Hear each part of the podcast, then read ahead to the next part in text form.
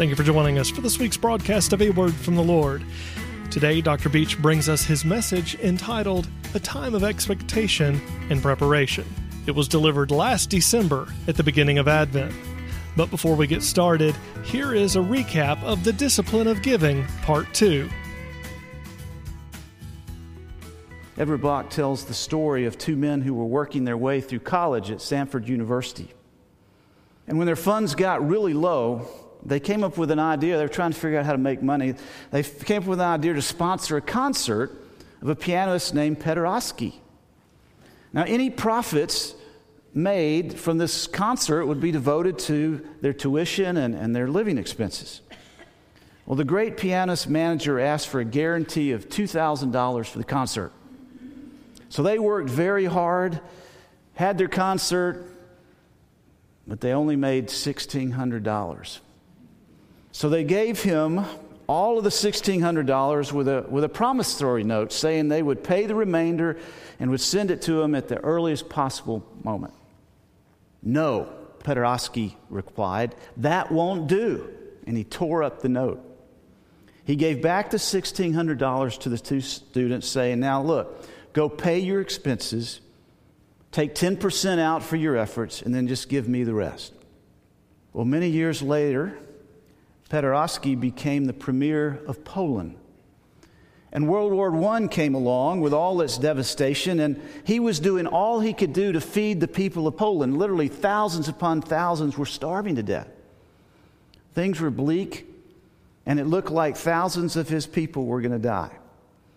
And then suddenly, tons of food began rolling into Poland, enough for all the people to be fed. Well, later, Paderewski traveled to Paris to meet with and thank President Herbert Hoover for sending the food. The president's reply was this He said, That's all right. Besides, you don't remember it, but you helped me once when I was a college student and I was in a deep hole. Generosity. Generosity. You reap what you sow. You never know when that kind deed, when that little bit of money, when that kind word, that forgiving attitude will be returned to you in the way in which you were generous. Generosity. Jesus said in Luke 6 38, Give and it will be given to you. A good measure, pressed down, shaken together, running over, will be poured into your lap. For with the measure you use, it will be measured to you. Generosity. Am I being generous or being spared? Lord, give me a spirit of generosity. I think I've shared this story with you before, but it's, it's, it's a vivid image, so I want to share it with you again. In 1901, the steamship the Islander set sail from Skagway, Alaska. It was in the midst of the Klondike gold rush, and the Islander was taking passengers back from Alaska to Victoria, British Columbia. So at 7:30 in the evening, she set sail with 180 passengers and crew. And she was loaded with gold which many passengers had found in all their prospecting efforts. They'd made it big and they were headed back. One report said that there was over $3 million in gold on board. That was in 1901 dollars. About 2 a.m. in the morning, the ship hit an iceberg or an uncharted rock, creating a gaping hole in the side of the ship. In 20 minutes, the ship sunk, killing more than half of the passengers and the crew. Some eyewitness accounts said that panic ensued, that many men rushed by women and children, knocking them out of the way so that they could get a lifeboat. And then some lifeboats were launched with only 20% capacity filled. Those with gold on board lined up at the bursar's office trying to get their gold. Most were still in line as the ship sunk, taking them to their doom. Others, it was said, tried to load their pockets and clothes with gold before jumping in to swim to a nearby island. Yet, needless to say, the weight of the gold took them to the bottom. I think that's a perfect, sad picture of what is happening to us in this materialistic world in which we live. We Christians are loading our pockets with gold, thinking that we're going to get some kind of benefit, and it's taking us to the bottom spiritually because we're not being generous people. I mean, what would you have done in that situation? What would you have done? You know, I, I'm not a very generous person. I need the Holy Spirit's power working in me to be generous. I don't consider my ex, myself an expert on generosity, actually, just the opposite, because it's the way I've been programmed. But I have found that when I am generous, everything in my world changes. And for those brief moments, I have a victory over this materialism that's just crept in on all of us. Lord, give me a spirit of generosity. Lord, give us a spirit of generosity. In the name of God the Father, God the Son, and God the Holy Spirit. Amen. Here again is Dr. Beach with today's Advent message a time of expectation and preparation. Jesus said in John 16 33, These things I have spoken unto you, that in me you shall have peace. In the world you will have tribulation, but be of good cheer, for I have overcome the world. In the name of God the Father, God the Son, and God the Holy Spirit. Amen. Please be seated. Well, Happy New Year. I know it's not the calendar New Year, but it's the liturgical New Year. And each year in the church cycle, we begin with the season of Advent, and we go through a whole year of remembering and celebrating the works and acts of Jesus and specific aspects of his teaching. Now, the season of Advent reminds us and focuses on the coming of Christ, thus the name Advent. But the season begins by focusing on his second coming, when he's going to come again to judge the living and the dead. And then there's a transition to, to when we prepare for the celebration and remembrance of his first coming. So, in today's reading on this first Sunday of Advent, we hear encouragement from the, uh, Paul's letter to the Thessalonians, chapter 3, about living godly lives, quote, until our Lord Jesus Christ comes with his holy ones. And the gospel passage from Luke 21 gives us some of Jesus' words regarding his last days, the time before he returns to earth. In Luke 21, verses 25 and 26, we find this.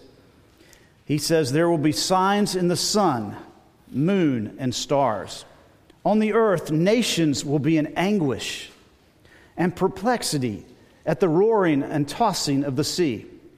Men will faint from terror, apprehensive of what is coming on the world, for the heavenly bodies will be shaken. Now, we could go through all kind of signs, and I've done that in other sermons, and we're not going to do that today. I just want to highlight a few of the things that he says will happen. Because pretty much this describes our world today. It's amazing to see what's happening. First of all, violence all over the world. Countries in Europe and the Middle East are constantly in the news about the violence and the uprisings that are happening.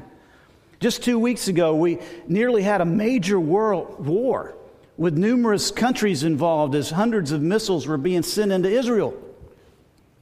We see terrorist bombs going off, killing unsuspected innocent people while they're going about their daily activities.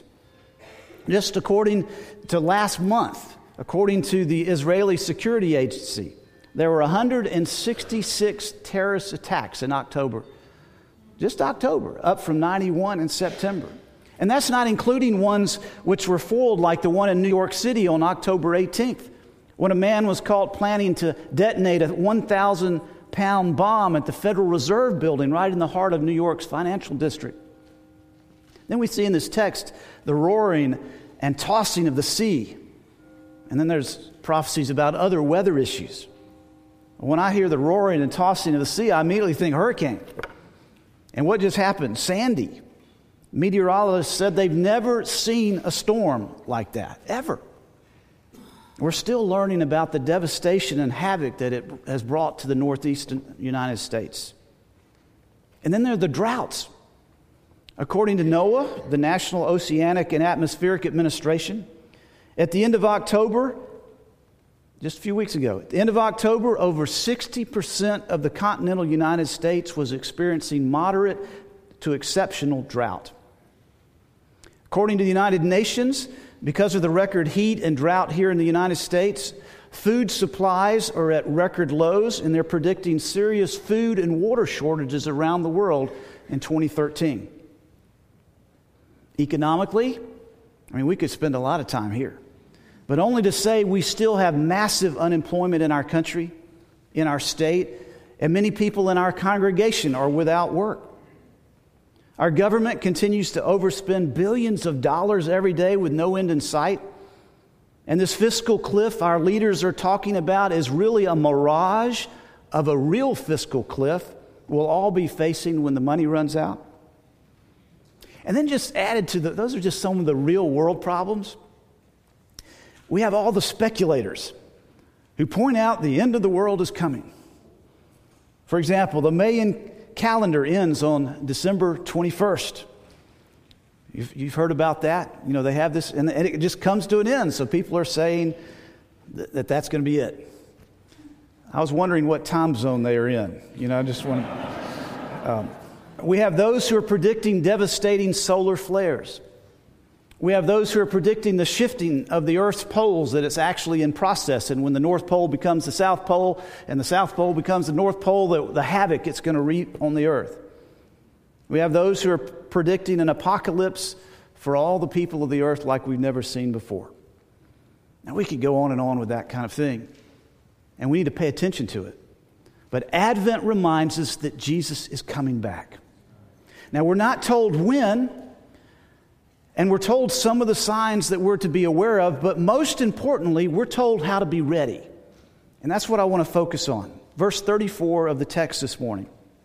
Jesus says, Be careful, or your hearts will be weighed down with dissipation, drunkenness, and the anxieties of life. And that day will close on you unexpectedly like a trap. For it will come upon all those who live on the face of the whole earth. Be always on the watch and pray that you may be able to escape all that is about to happen and that you may be able to stand before the Son of Man. So, what does Jesus say here? First thing I think he wants us to, to, to hear this morning is watch your hearts. Verse 34 Be careful, or your hearts will be weighed down with dissipation, drunkenness, and the anxieties of life. Watch your hearts. Dissipation, that's indulgence. Indulgence. And most of the time we think of that in terms of moral indulgence, but you can indulge in other things like things and activities. Dissipation, drunkenness, and the anxieties of life. Doesn't this describe too many people in our culture today? Indulging, drunkenness, anxious. And as believers in Jesus, we can allow the world to sweep over us as well. It's so easy to happen. And that's why Paul wrote in 1 Thessalonians 3:13, "May he strengthen your hearts so that you will be blameless and holy in the presence of our God and Father when our Lord Jesus Christ comes with his holy ones." So, how's your heart? Watch it. That is your attitude your thinking, your heart, what you love, where you place your priorities. Watch your heart. The second thing here is pay attention. Verse 35 For it will come upon all those who live on the face of the whole earth, be always on the watch. Know what's going on, be aware, pay attention. You know, with the lives that we all live, going nonstop all day with our jobs, our family responsibilities, ministry responsibilities, our play toys. You could live oblivious to what is going on around you and miss the Holy Spirit's leading in your life. Pay attention, watch, look. And then the third thing he says in verse 36 pray. And pray that you may be able to escape all that is about to happen and that you may be able to stand before the Lord. Pray. Pray that you may be able to escape, to get away, to get out of it, to get out of what's coming on the earth. Pray, he says, that you may be able to escape it, so that you may stand before the Son of Man. I always think when I'm going to encounter him, I'm going to be on my face because he's so awesome.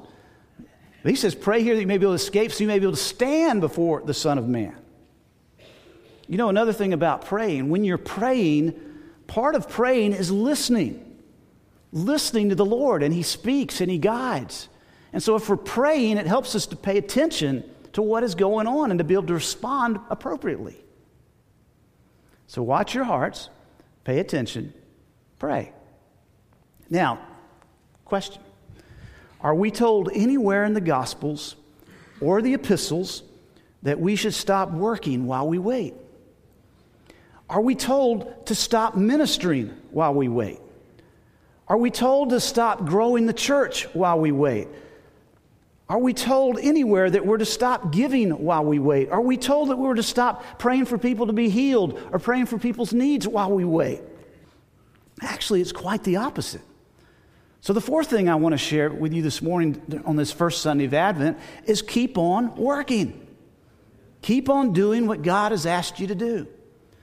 Matthew 25 is another one of these chapters where Jesus is talking about the end times, and he gives these parables. And one's the parable of the ten virgins, and you may remember that. They had their lamps, and some didn't fill their lamps, and it ran out. And, and the whole gist of that is to keep your lamp burning, to keep on filled with the Holy Spirit, doing God's work, so that when He comes, He won't find you doing nothing. Then there's the parable of the tenants. I'm sorry, the talents. Not the tenants, the talents. The tenants is another one. That's actually another, that's a good one. But those talents, he talks about he gives all the talents. And usually we hear that in the sense of stewardship sermons, and one gets 10, and one gets 5, and one gets 1. And you remember the 10 made his work, and the 5 made his work, and the 1 did what? Put it in the ground. Right. And we usually, talk, and he talks about you could at least put it in the bank and earn interest on it, that sort of thing. But you just think of talent a minute. It's a gift, it's your gifting. It's how you've been empowered to minister. He's given each of us the ability to do ministry, whether that's with financial resources or other resources. And what he's saying here is, is don't be doing nothing. Keep on working because he's coming back. And when he comes back, he wants to find us using our talents. And then there's the sheep and the goats in that chapter. You remember the sheep and the goats? On one side are the sheep, the other side are the goats. And the sheep were the ones who fed the hungry, clothed the naked, healed the sick, visited the prisoners. All things to do. All things that we're supposed to be doing, working. Jesus never taught that his work should come to a standstill. He taught that we should keep our hands to the plow and keep on doing what he asked. Like those workers on Nehemiah's wall in the time of Nehemiah when they were rebuilding the wall and they had one hand on the trowel, building the wall. And the other hand, they had their sword. They weren't oblivious to what was going on around them, but they didn't allow it to keep them from the tasks they've been called to do. So I think God wants us to hear something today, personally and individually, as a congregation. I think He wants us to hear, first of all, personally, we have life events that happen to us, cultural things that happen to us, economic events that happen to us, which are engaging us on every level. And they make us exhausted, they make us afraid, and they make us anxious. And they make us want to ask the question how am I going to get through this so I can face tomorrow? And what God is saying to you and me is, I am with you. Do not give up. Watch your heart, pay attention, and pray. I will give you the strength to do my work. I will come to your aid. Don't stop. Don't give up. Don't stop working and doing your ministry. It's so easy to get so distressed with all that stuff. Secondly, as a congregation, we can see the hurting and the needy all around us and among us. And we're helping many each week. We see the joblessness, the bankruptcies. All of us see the political turmoil and the economic uncertainty. But does that mean we should put the brakes on what God is calling us to do? Does that mean we should stop trying to move forward with the vision God has given us as a congregation? When the Lord returns, my hope is that He will find Holy Cross as a congregation at work for Him, seeking to reach the lost, healing the sick, expanding the kingdom of God as He leads through the power of His Spirit. The Advent message of the coming of the Lord should motivate us even more to do all we can to reach those who do not know Jesus Christ. Advent is here. Watch your heart. Pay attention. Pray. But don't stop doing the work of the kingdom. Jesus said in John 16 33, These things I have spoken unto you, that in me you might have peace. In the world you will have tribulation, but be of good cheer. I have overcome the world. Amen. Hi, this is Foley Beach, and I want to thank you for listening to a word from the Lord. I'm so grateful that we have this privilege of bringing the Word of God to you. If you're listening today and the Lord is speaking to your heart, the Lord is, is drawing you to Him. I want to invite you to open yourself to Him, to open your heart, to invite Him to come and, and live in your life. It's really a simple prayer. Uh, Lord Jesus, I confess that you are the Lord. I acknowledge that I'm a sinner. I, have messed up, and I ask your forgiveness. And Lord Jesus, I want you to come and live in my life. So I invite you, I open myself to you. Come and indwell me in your presence. It's not a difficult prayer, but it has to be a sincere prayer. It has to be something that you intend to do and follow up on. And perhaps I'm speaking to somebody as well today who is a believer and you're not where God wants you to be? Are you straight off the path? Are you living in disobedience or in sin right now and you know it's wrong? Or He's asked you to do something and, and you refuse to do it? Why not today say, Yes, Lord? Why not today do what He wants you to do? Or stop doing what He doesn't want you to do? And get your life right to Him. Life's too short, it goes by so quick. Today is the day of salvation. Today is the day the Lord wants to speak to you, to bless you, to guide you, to strengthen you. And this is my prayer for you this day. And the whole reason we at A Word from the Lord broadcast this radio program is that God might speak into your life, that you might be the person He's called you to be. That was Dr. Beach with today's message. For more information on this message and this ministry, please visit a word from the Lord org. There you will find today's sermon and previously aired messages, where you can listen to them again and share them with friends and family. A Word from the Lord also has audio archives of Foley Beach's one minute radio feature and much more. So visit a word from the wordfromthelord.org for audio, articles, and information about the ministry. You can also find us on Facebook and be sure to click the like button to follow our feed. Also, you can visit Foley's blog at bishopfoleybeach.blogspot.com. On the blog, you can read the many articles posted by Dr. Beach. Many of these blog entries are excerpts and full articles published in local publications. Again, his blog address is bishopfoleybeach.blogspot.com. And for those of you who love Twitter and to tweet, you can follow Foley on Twitter. His Twitter address is twitter.com at Foley Beach. That's twitter.com at Foley Beach. If you have any comments or questions about the program, you can contact Dr. Beach by email at foleybeach at a word from the Lord. Again, his email address is foleybeach at a word from the Lord.org. For those of you who don't use Facebook, Twitter, or email, you can still contact him by mail. Our mailing address is P.O. Box 636, Monroe, Georgia 30655. Again, our mailing address is P.O. Box 636, Monroe, Georgia 30655. Whether you send us an email or write to us, we'd love to hear from you. A Word from the Lord is made possible by God's grace through the continued prayers and loving financial support from you. And we thank you for the opportunity to spread the hope of the gospel of Christ through this ministry. Join us here again for the next broadcast. For Dr. Beach and everyone here at A Word from the Lord, it is our prayer that you would be seeking a word from the Lord.